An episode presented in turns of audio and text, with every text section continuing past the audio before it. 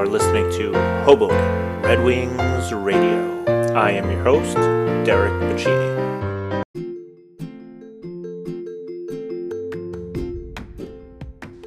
Hello, Hoboken. In this episode, we sit down with Hoboken High School's 2019-2020 Educational Support Professional of the Year, Ms. Patty Drumgoole. We get into how Ms. Drumgoole became a teacher and eventually developed her career in social work and her love for rescuing feral cats. Learn more about Ms. Drumgoole in this episode. When you have a moment, please be so kind to subscribe, like, and share Hoboken Red Wings Radio. We would greatly appreciate it. Okay, now on to the episode with Ms. Drumgoole.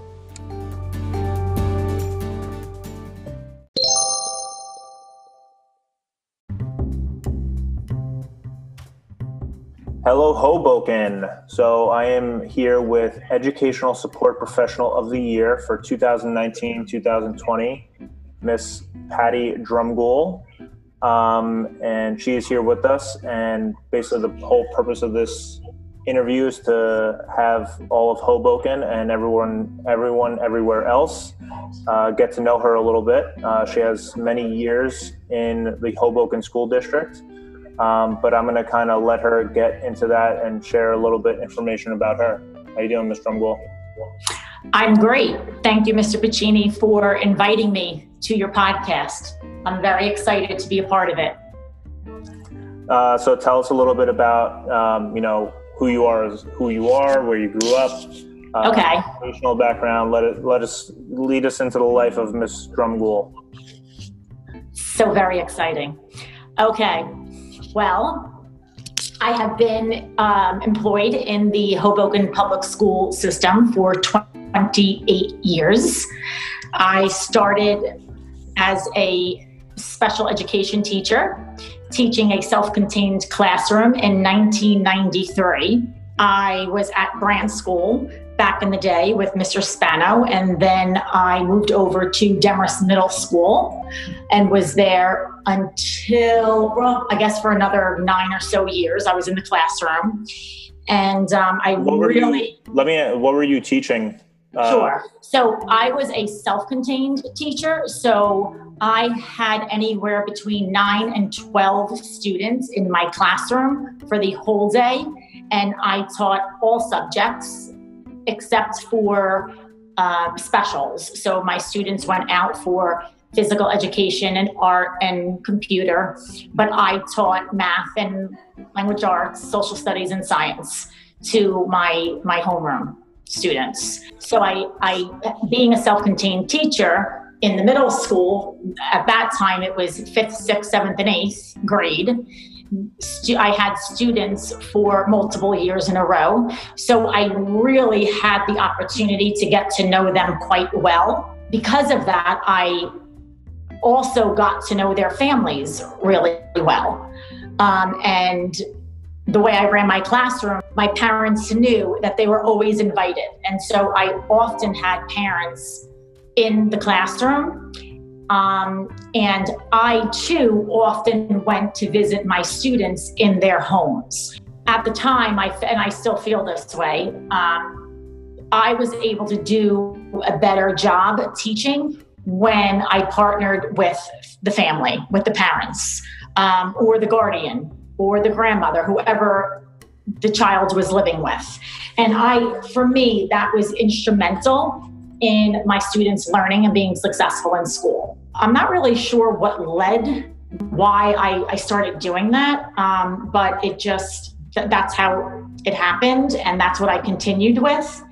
And then, maybe 5 or 6 years into teaching, I started to think about my future and, if I wanted to stay in the classroom for my entire career or think about getting out of the classroom and doing something else, either within the school system or not. So the natural progression for me was to become a social worker.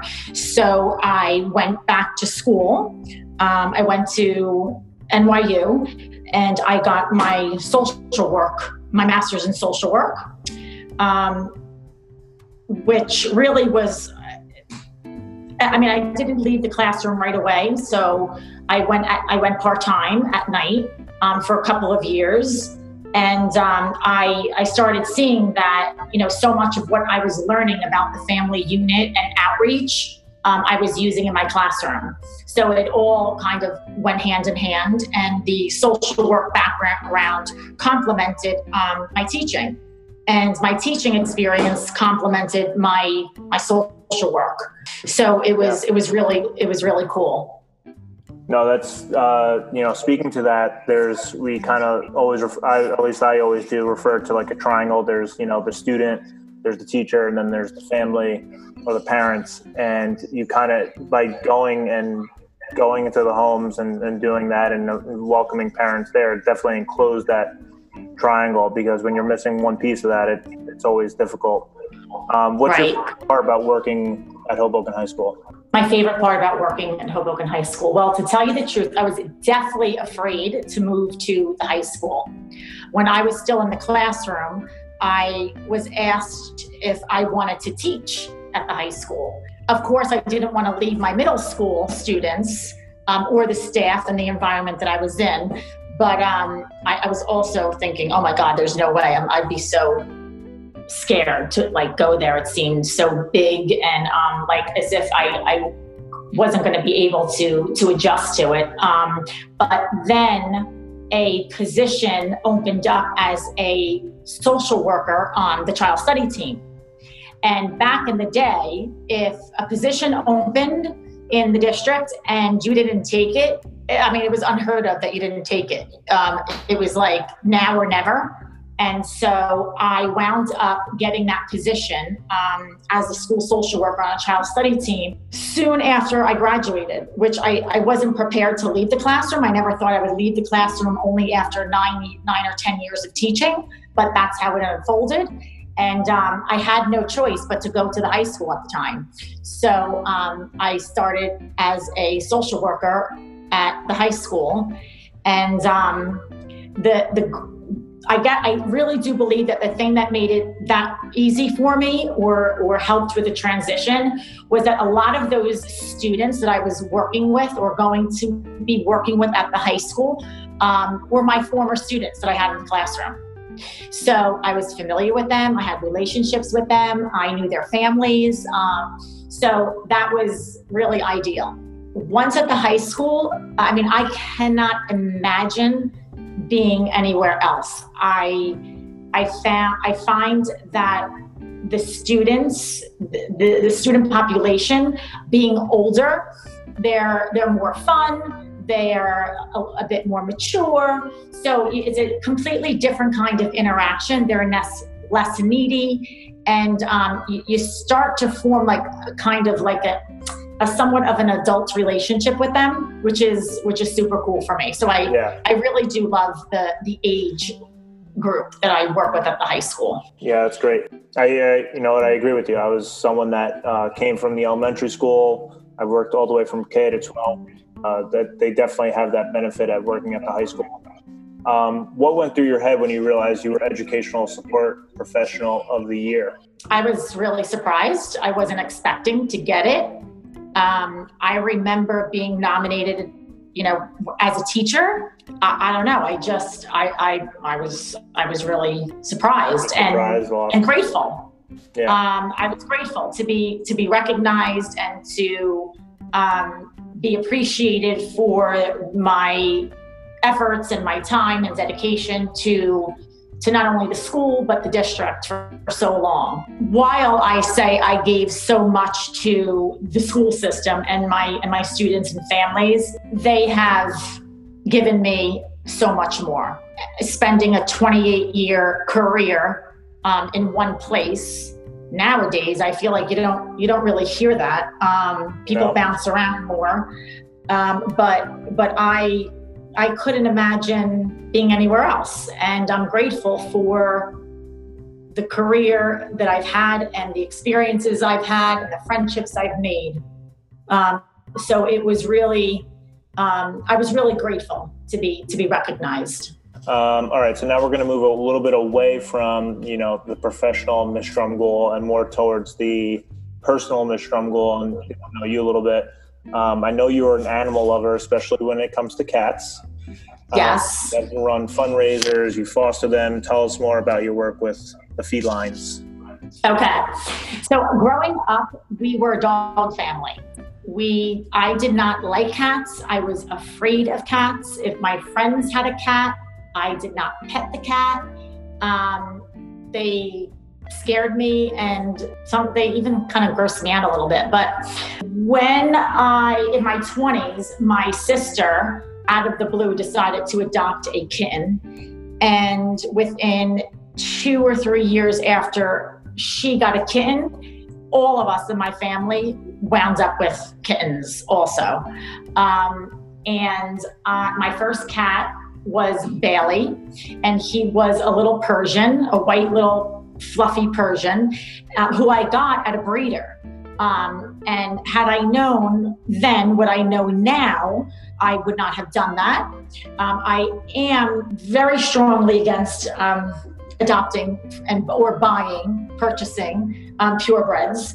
That's a personal opinion. I feel like there are so many animals that loving, amazing, incredible animals in shelters that need homes that are not given a shot.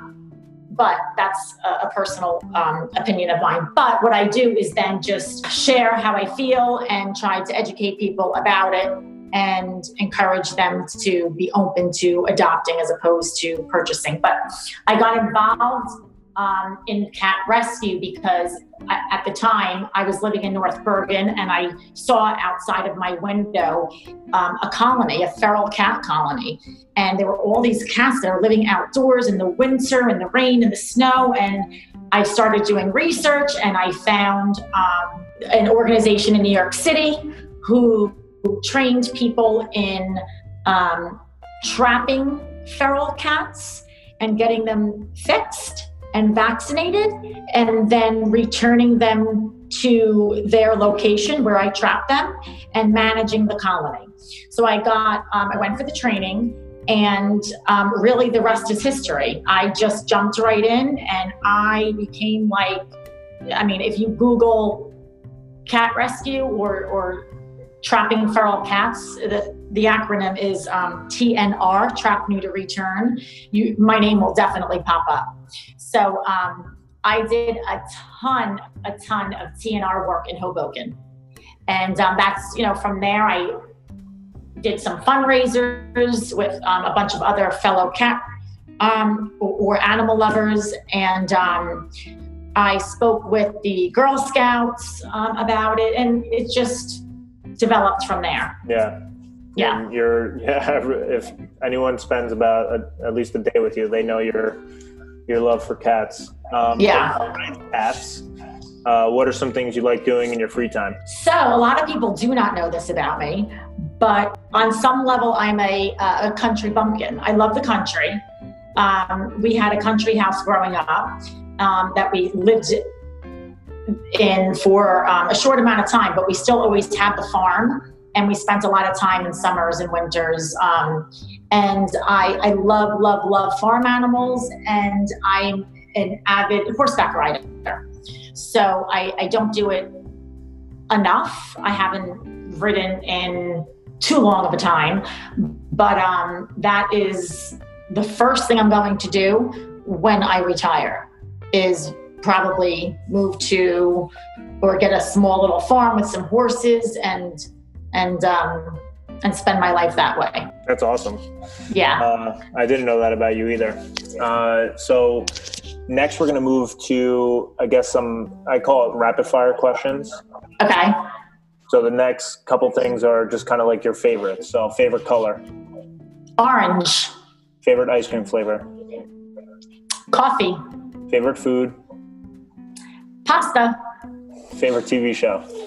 Oh boy, I'm not a huge TV person, but I guess...